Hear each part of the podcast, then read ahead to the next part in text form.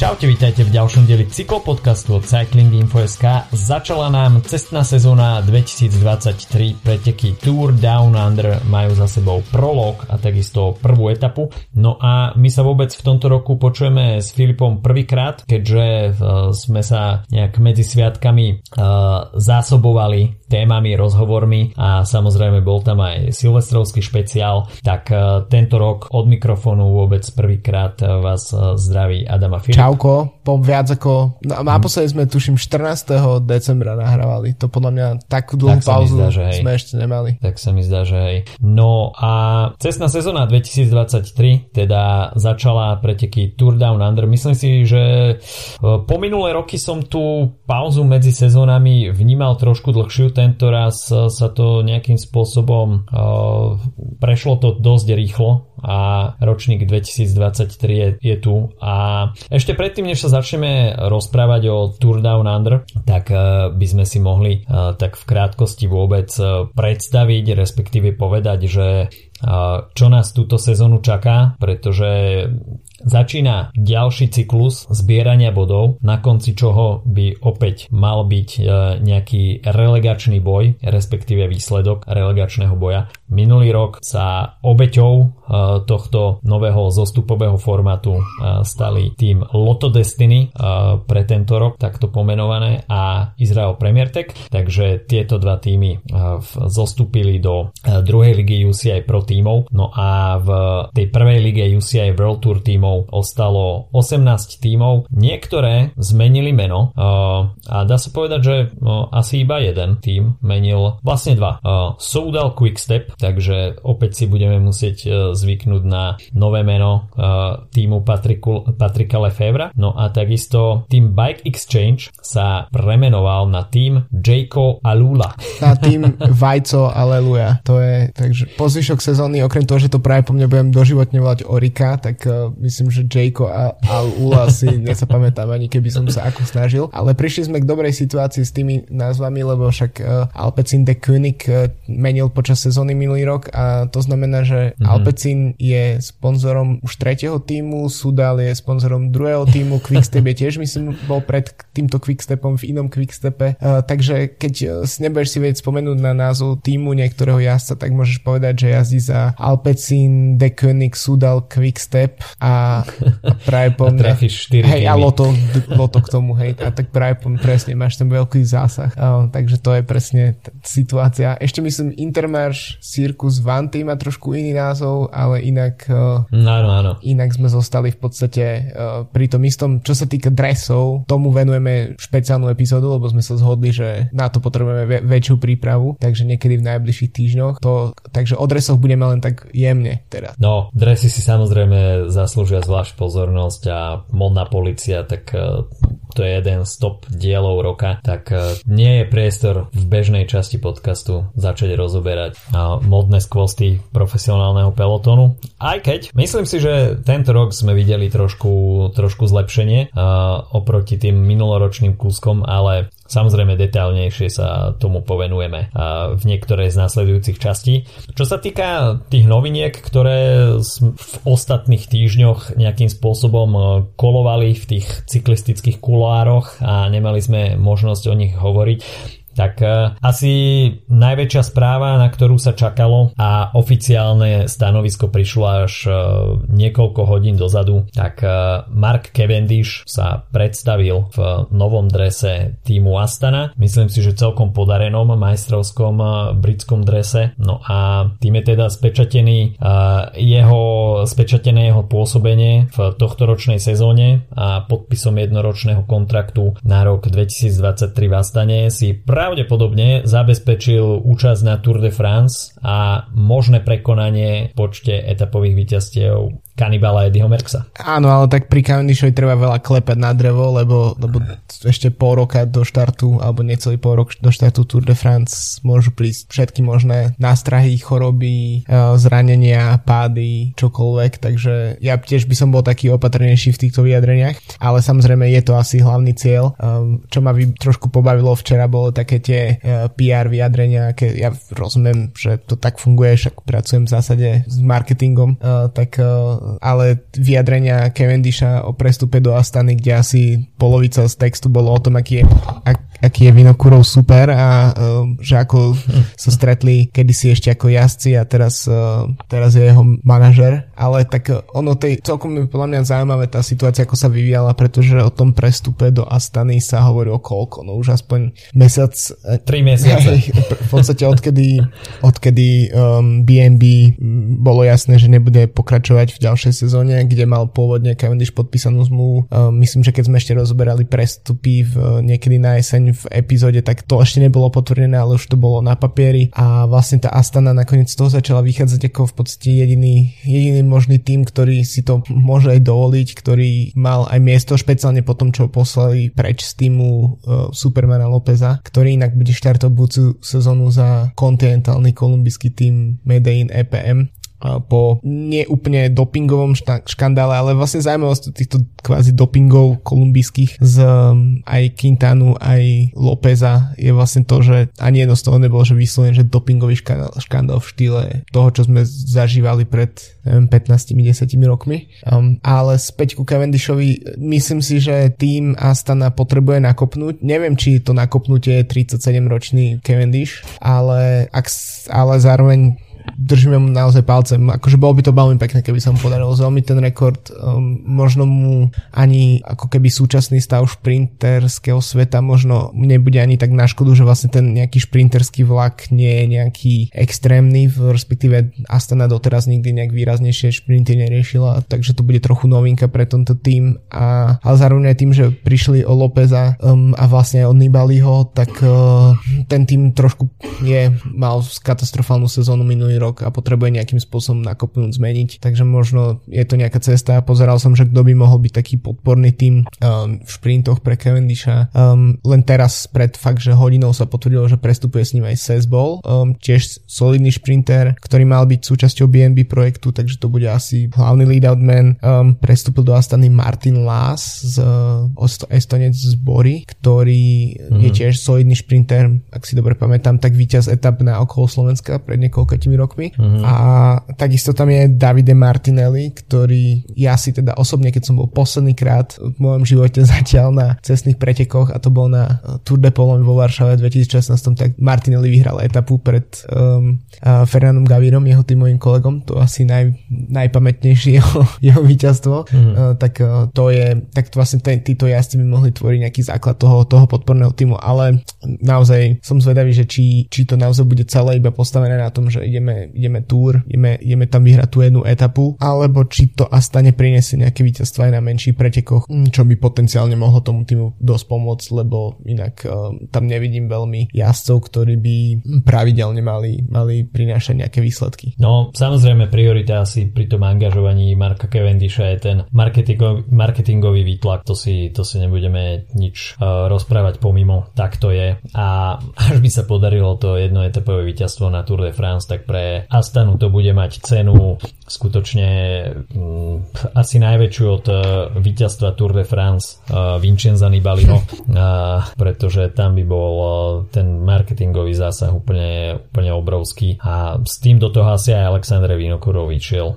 V podstate dohodli sa asi na nejakých podmienkach, ktoré boli výhodné aj pre Cavendisha, aj pre stranu Astany. Aj Wilier zaplatil nejakú časť jeho honoráru, čo z toho, čo som čítal, takže ako výrobca bicyklov. Čo inak, sorry, že ti do toho skáčem, ale to bolo napríklad problém, myslím, v Bahrajne, keď tú jednu sezónu Cavendish tam jazdil, že bol veľmi nespokojný s Meridou a vlastne, keď bol ten jeho prestup do Quickstepu, bol vlastne čiastočne podmienený aj tým, že sa bude jazdiť na Specializedoch, čo samozrejme Quickstep jazdí už dlhé roky, tak uvidíme, že ak si s tým počne Wilier, ale zatiaľ sa zdá, že sú relatívne spokojní z tých testov predsezónnych, hoci asi ťažko by povedal 18. januára, že tie bicykle sú na nič do médií deň potom, čo podpíše zmluvu. Ale tak som zvedavý, že čo vlastne ako Wilier dopadne v tomto teste. Či obstojí v skúške. Presne tak. Marka Cavendisha. Tak to bude veľká otázka. Ale každopádne myslím si, že pre svet cyklistiky fajn vidieť, že Mark Cavendish si našiel svoje miestečko pre tento rok a pokusí sa o to prekonanie rekordu Eddyho Merckxa. Určite to dodá tohto ročnej Tour de France šťavu naviac a tie šprinterské koncovky budú o to viac sledovanejšie. No a keď sa pozrieme na ten štart sezóny, ktorý už teda jazdci zadovážili na pretekoch Tour Down Under, tak videli sme v skutku zaujímavý prolog a vôbec to nebolo nič dlhé a necelých 6 km. Keby to odkúkali zo 4. Grand Tour okolo Slovenska, ne? Skoro ako cez kopírák. Akurát, že nie cez dlažobné kocky. Ale Alberto Bettiol, možno tak trošku prekvapivým víťazom prologu, ktorý porazil Magnusa Sheffielda o 8 sekúnd, takže IF sa oblieklo do okrového dresu. No a bolo vidieť, že pôjdu po GC s Albertom Bettiolom na tohtoročný Down Under. V etape číslo 1 bolo IF veľmi aktívne, Nance Peters sa tam odhodlal k solo úniku a zozbieral nejaké body a takisto aj bonusové sekundy a videli sme, že Ineos bol takisto veľmi aktívny s Ethanom Hayterom, snažili sa o zisk bonusových sekúnd. Alberto Bettiol si to tam musel trošku strážiť, ale Ethanovi Hayterovi sa tam podarilo zraziť ten jeho náskok v GC. No a mali sme takisto možnosť vidieť hneď veľkú nervozitu na úvod, keď sme boli svedkami hneď niekoľkých pádov a asi nebol tým, ktorý by po etape nemusel fúkať rany jednému zo svojich jazdcov. Takisto v popretekových rozhovoroch George Bennett spomenul, že to bolo dosť bláznivé a ťažko povedať, že či to bolo tým, že išlo prvé cestné preteky ako také, hej, keďže prolog bol individuálna časovka a či tam bola nejaká väčšia nervozita alebo nepozornosť, nové tváre v nových tímoch, menšia súhra, ale na môj vkus príliš veľa pádov, niektoré z nich také trošku zbytočné. No a ja nechcem nejakým spôsobom dávať dole Tour Down Under, lebo však sú to World Tour preteky a tešíme sa, že sa po dlhej covidovej pauze vrátili, ale pre mňa je to trochu jak sa zranica v prípravnom zápase pred sezónou, proste v akomkoľvek športe, že vlastne samozrejme tá váha tých víťazstiev, je to World Tour, zbierajú sa body, lebo ako si spomínal, asi žiaden tým nechce zostať o pár rokov v takej situácii ako Loto napríklad bol v Lani, kde to proste sa snažili dobehnúť poslednú sezónu, to čo bolo zameškané 2 sezóny predtým. A takže to určite nejakým spôsobom sa prejavuje. Možno je to tiež tým, že kopec tých jazdcov už ako keby nemá nejaké živej pamäti to, ako sa jazdí napríklad v Austrálii, že vlastne tie podmienky tam sú trošku iné, ale neviem, bolo to dosť smutné vlastne vidieť toľko pádov. Videl som teraz úplne tiež čerstvú informáciu, že napríklad James Knox, ktorý jazdí za Quickstep, ako sa volá, Soudal Quickstep, tak už bol aj diskvalifikovaný za to, že draftoval za autom po tom, čo dobehal po páde, tam pády Jamba, bol tam záverečný pád v Jodyho Mersa v zbori, ktorý úplne akože vlastne totálne zosekal tú skupinu, ktorá šprintovala o víťazstvo. Takže je to skôr by som také niečo čakal od prvej etapy na Tour de France, kde sme na to zvyknutí, hoci to nie je pekné sa na to pozerať, ale tá nervozita sa tam dá vysvetliť váhou toho podujatia a na Tour Down Under, neviem, mi to príde také trochu zbytočné celé. No videli sme Jordi Meus, že tam skutočne v tom poslednom kilometri spôsobil dosť nepríjemný pád, lahlo to tam za ním a takisto aj Magnus Sheffield tam bol obeťou toho pádu, potom pri odovzdávaní, respektíve pódiovom ceremoniáli, tak dres pre najlepšieho mladého jazdca musel prevziať jeden zo športových riaditeľov Ineosu, pretože Magnus Sheffield išiel na lekárske vyšetrenie rovno po pretekoch. Takže sú to také nepríjemné veci hneď na úvod, ktoré musia týmy riešiť a takisto sa bude za pochodu meniť nejaká tímová stratégia, čo vôbec nie je príjemné. Ale keď sa dostaneme k tomu samotnému priebehu a šprintu, tak okrem IF si boli aj v Bahrajne Victorious vedomí, že toto je príležitosť pre ich tím a boli v tých záverečných kilometroch veľmi aktívni. Rovnako na žiadne prekvapenie tím Jayco AlUla. Aleluja.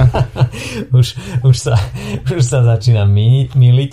A tak boli tam veľmi aktívni. Luke Durbridge tam niekoľkokrát sa musel predierať dopredu. Raz si to tam normálne sekol cez nejakú šotolinku, spravil si tam taký menší gravelový výlet. Preview na Strada Bianca. Aby sa dostal dopredu v podstate na špicu pracovať pre Michaela Matthewsa. A tie záverečné kilometre sa išli navyše aj v takom zjazdovejšom profile. Jazdci tam dosahovali aj rýchlosť 90 km za hodinu. Bolo to tam občas dosť nebezpečné. Tak sa mi zdá, že aj Jens Kukler tam mal nejaký kontakt s jazdcom z UAE. Pred ním si tam štrajchol od neho predné koleso a už bol na zemi, ale nejakým spôsobom to ustal. Takže veľká nervozita sprevádzaná poslednými kilometrami prvej etapy Down Under. No a nakoniec najlepšie rozdané karty sa zdalo, že má Michael Matthews, ktorý tam mal najkompaktnejší šprinterský vlak, a Phil Bauhaus, myslím si, že pomerne dosť prekvapivo začal ten šprint nadlho, a kým Bauhaus už nejakým spôsobom naberal top speed, tak Michael Matthews sa iba obzeral za seba, vedľa seba, a keď tam uvidel Bauhausa, tak vtedy vyšartoval z toho leadoutu a Bauhausovi sa ten top speed skutočne podaril udržať veľmi dlho, až mu to nakoniec stačilo aj na pásku, a na páske hodil ešte koleso skôr pred seba ako Michael Matthews. Caleb Uen, ktorý napriek neúčasti Loto Destiny štartuje v drese austrálskej reprezentácie. Takže Phil Bauhaus skutočne veľmi podarený šprint a skúsene prevedený. Michael Matthews sa až príliš asi spoliehal na svoj leadout a nejakým spôsobom mu to inštinktívne nevyšlo. Ten Matthewsov záver bol podľa mňa dosť prekvapivý. Akože on naozaj vyzeral pár metrov pred cieľom, že má, jak sa hovorí, totálne pole position. Je ten nástup alebo tá práca, ktorú tam spravil Jayco AlUla a tým, tak bol úplne fantastický, a Matthews naozaj mi prišlo, že sa ako keby možno až zlákol tej situácie, alebo až možno nečakal, v akej komfortnej situácii bude, a nevyužil nejaký svoj taký nejaký zabiacký, alebo chýba mu taký zabiacký inštinkt v tom prípade, a naopak Bauhaus mal obrovskú výdrž v tom závere, keď to naozaj sa mu to udržal, bolo vidieť, ako sa to stiahuje, však aj Caleb Ewan v drese austrálskej reprezentácie tak stiahoval, práve po mne v tom záverečných momentoch bol najrýchlejší, lebo sa prepracoval dopredu obrovskou rýchlosťou, on už bolo neskoro. A prišlo mi celkom také zaujímavé na tých posledných kilometroch, že som mal pocit, možno je to naozaj iba nejaký ako subjektívny pocit z toho, ako to snímala kamera, ale pred tým pádom Meusa to bol, mi prišlo, že hrozne, že sa šlo strašne rýchlo, boli široké cesty a podobne. Som si odvykol dosť od takýchto záberov za tých pár mesiacov, a potom zrazu vlastne ten záver, keď tam zostala v podstate už len tá skupina, ktorá sa odrezala po tom páde, tak už to bolo taký zase unavený pomalší šprint, že vlastne to je fakt, že záverečné metre už boli také unavené. Takže celkom, čo napríklad aj potvrdzuje to, že sa tam vysoko držal napríklad Alessandro Covi, ktorý by podľa mňa nemal veľkú šancu na to, aby inak taký akože medzi smotankou šprinterov najrýchlejších, takže by sa tam mal udržiavať.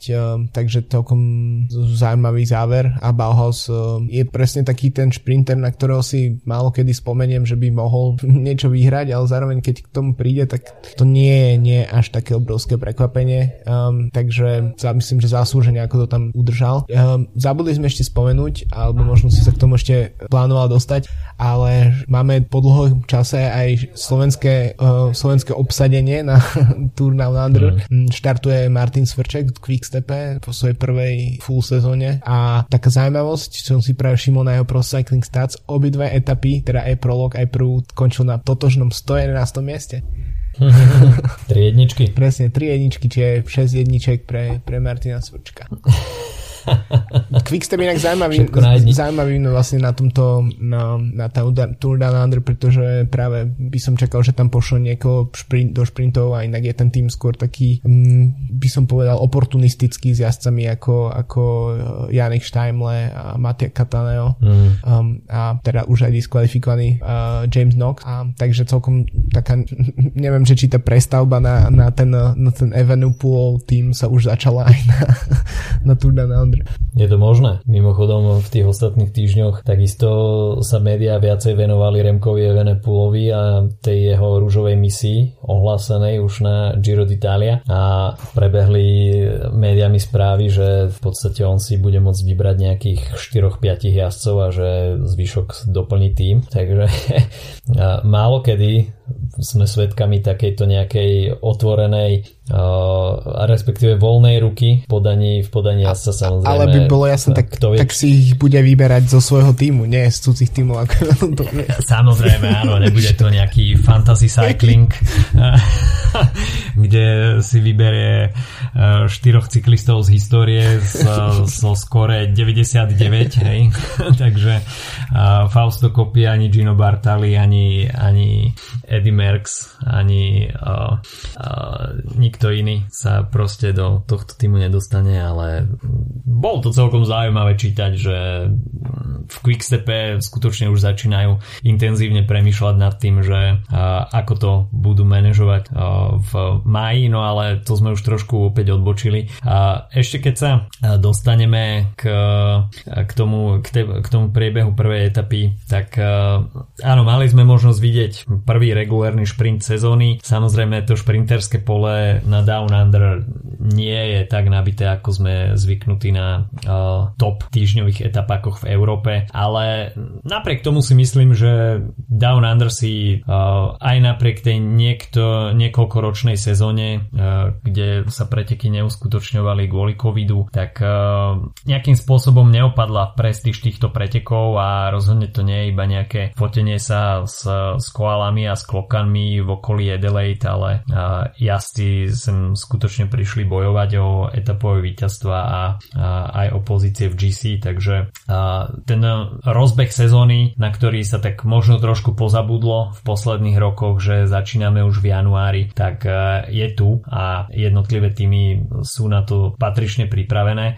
Keď sa pozrieme na tú momentálnu situáciu v GC, tak Alberto Bettiol 6 sekúnd má náskok pred Michaelom Matthewsom, na tretie miesto bol odsunutý Magnus Sheffield, a ako sme zvyknutí z Down Under, tak sú to preteky sekúnd, takže každá sekunda, či už za víťazstvo v etape, respektíve bonifikačné sekundy počas etapy, môžu mať v konečnom dôsledku cenu zlata. A čo sa týka vrchárov, tak asi najvyššie postavené meno zatiaľ Jay Vine, aktuálny majster Austrálie v individuálnej časovke. Mimochodom Luke Plapp získal ďalší austrálsky titul v drese Ineosu Grenadiers, takže to bola krátka vsúka k austrálskym majstrákom, ktorým sme sa takisto nevenovali, ale Jay Vine, myslím si, že by mu mohli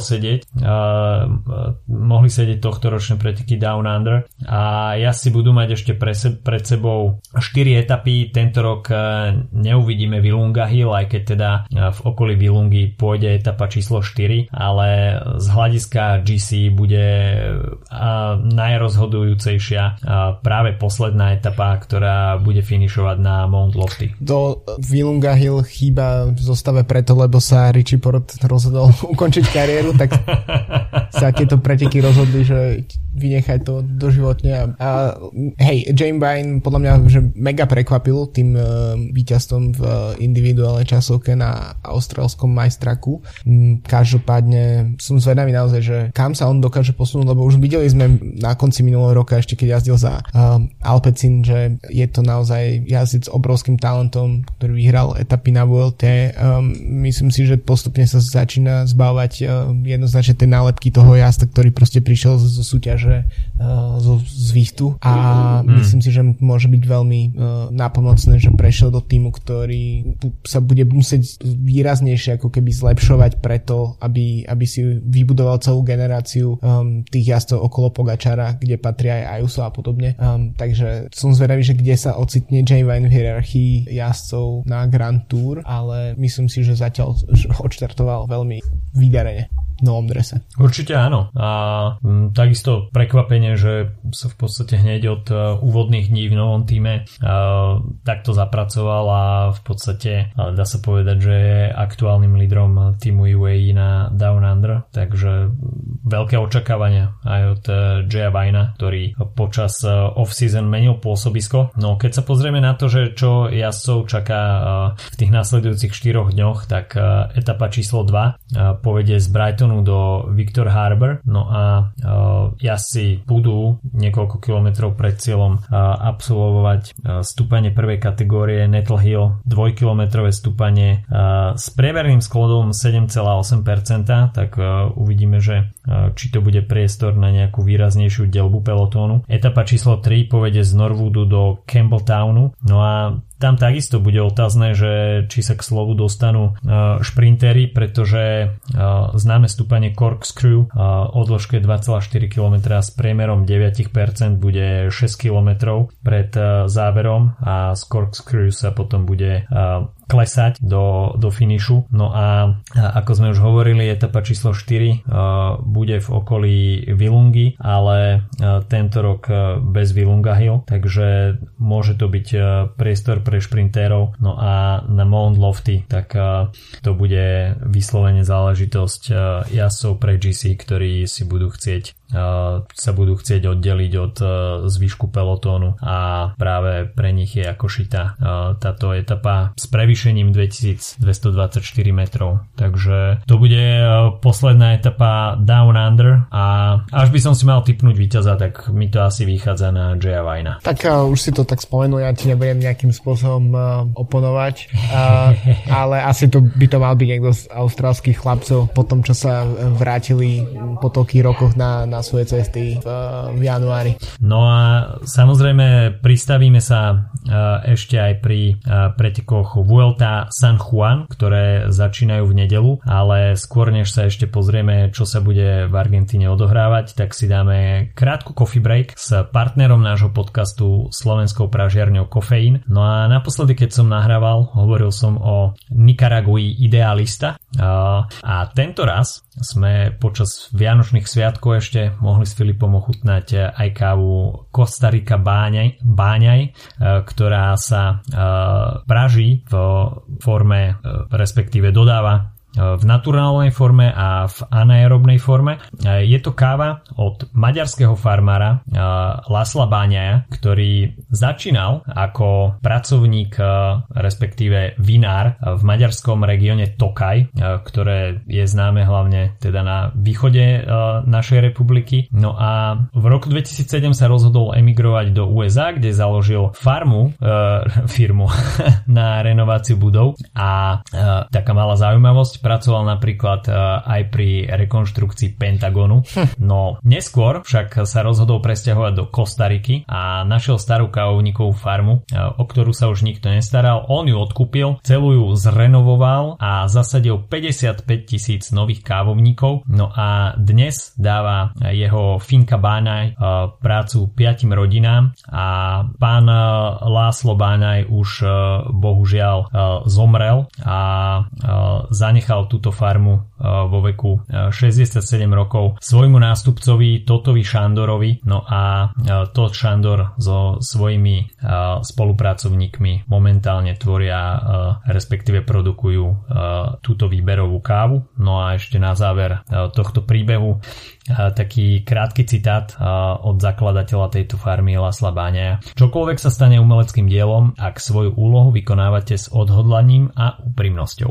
Takže toľko Kostarika Ako náš podcast. Ako náš podcast, presne. Toľko Kostarika Báňaj z dielne Kofeín slovenskej pražiarne, ktorú odporúčame všetkými 10. No a poďme sa pozrieť, čo nás čaká v nasledujúce dni. Hovorili sme o Vuelta a San Juan Internacional. No a preteky, ktoré takisto v ostatných rokoch neboli úplne pravidelnou súčasťou profesionálneho kalendára a tento rok sa predstavia asi v 7 etapách. Bude to v okolí San Juanu. Uvidíme viacero zvlnených etap. Budeme vidieť aj finish na Alto Colorado a v podstate táto etapa bude pravdepodobne rozhodujúcim momentom tohtoročnej Vuelty San Juan. Bude to etapa číslo 5 a ťažko budeme hľadať v tejto etape úplne rovný meter, pretože počas 173 km sa pôjde viac menej iba smerom hore, no a záverečné stúpanie tak to bude skutočne stať za to 18,8 km. Hoci teda priemerný sklon je iba 4,4%, ale jazdci sa z nadmorskej výšky 641 metrov na začiatku etapy dostanú do nadmorskej výšky 2623 metrov, čo si myslím, že bude celkom zaujímavé sledovať. Čo sa týka start listu, tak ten zatiaľ z veľkej časti nie je úplne potvrdený, ale v tom predbežnom startliste máme napríklad Jana Hirta v drese Soudal Quickstep. Predstaviť by sa mal takisto na juhoamerickej pôde aj Egan Bernal, Dani Martinez v drese Ineos Grenadiers. No a svoju sezónnu premiéru by mal v drese Total Energies absolvovať aj Peter Sagan. Celkom ma pobavilo, že si nezačal tým Saganom, že to je vidieť, že ako sme my už na taký ako keby nie sme fixovaní na tie krajiny, za ktoré cyklisti jazdia, ale tak samozrejme som zvedavý, ako sa Sagan odštartuje sezónu. Čo sa týka šprintérov, tak to vyzerá, že to bude mať komplikované, ak by chcel ísť sa púšťať do klasických šprintov, lebo Soudal Quickstep tam posiela Jakobsena, čiže na rozdiel od Tour Down Under, kde majú relatívne nešprinterský tým, tak tuto idú s najsilnejšou zbraňou. Mal by tam štartovať aj Sam Bennett z Bory, Fernando Gaviria prvýkrát v drese Movistaru, Giacomo Nizzolo v týme Izraelu, Elia Viviani za Ineos, takže čo sa týka šprinterov, to bude relatívne nabité a ešte taká zaujímavosť bude vidieť prvýkrát v drese týmu Medellín EPM a Miguel Ángela Lópeza v zostave popri 46-ročnom Oscarovi Sevillovi, bývalému dopingovému hriešníkovi, ktorý posledných asi 15 rokov jazdí už v rôznych kontinentálnych tímoch v Kolumbii, takže to bude tiež určite zaujímavé, pretože vlastne na štarte na San Juan budú obidva bývalé týmy Supermana Lópeza, teda aj Astana, aj Movistar, takže celkom zvedavý, že či nepríde k nejakým intrigám. A samozrejme, ak spomínal si Jana Hirta, tak v týme Soudal Quickstep posielajú aj majstra sveta Remca Evenepoela. Takže čo sa týka GC, to môže byť celkom zaujímavé. Samozrejme, stále je január a zlaté olympijské medaily sa v januári ešte nikdy nerozdávali, pokiaľ nerátame zimnú olympiádu. Ja som ti chcel povedať, že určite sa už rozdávali. Takže v zime sa highlighty sezóny ešte nekonajú, ale samozrejme budeme vidieť prvé nástrely, čo sa GC formy a takisto šprinterskej formy týka. A myslím si, že v San Juane bude najmä zaujímavejšia tá šprinterská časť, ktorá predsa len býva aj zo začiatku sezóny trošku vyrovnanejšia. Jednotliví GC jazdci majú ešte svoje vrcholy sezóny pomerne dosť ďaleko, takže tam bude tá forma, respektíve vzájomné porovnanie výkonnosti ešte trošku otázne a nepríliš to odzrkadluje potom formu, ktorú vedia predviesť počas tých highlightov sezóny. Takže zvedavý som na to porovnanie Remca Evenepoela a Egana Bernala, samozrejme. A Oscara Sevillu. ale myslím si, že oveľa väčšiu pozornosť budú pútať práve tie šprinterské koncovky Fernando Gaviria v novom drese Movistaru, takisto to porovnanie Fabia Jakobsena so Samom Bennettom a uvidíme, že či sa im priplete do cesty aj Peter Sagan. Presne tak, plus zabudol som možno spomenúť, čo sa týka šprinterov, tak je tam jedno meno a to je Michael Morkov, ktorý rozhodne bude veľmi nápomocný pre Fabia Jakobsena, čiže to ako keby už teraz garancia toho, že Jakobsen by mal mať návrh, ak všetko povie tak, ako má ísť, a možno ešte by sa oplatilo spomenúť, aby sme boli, keď sme spomínali už aj Sagana, aj Hirta, tak aj tretieho muža z nášho regiónu, ktorý je na štartliste, a to je vlastne sezónnu premiéru si v trese treku absolvuje Matias Vacek. OK, takže toľko na tento týždeň od nás. Tour Down Under pokračuje, no a na dvere pomaličky klopu preteky Vuelta San Juan Internacional. My sa počujeme opäť budúci týždeň. Majte sa zatiaľ pekne. Čaute. Čauko.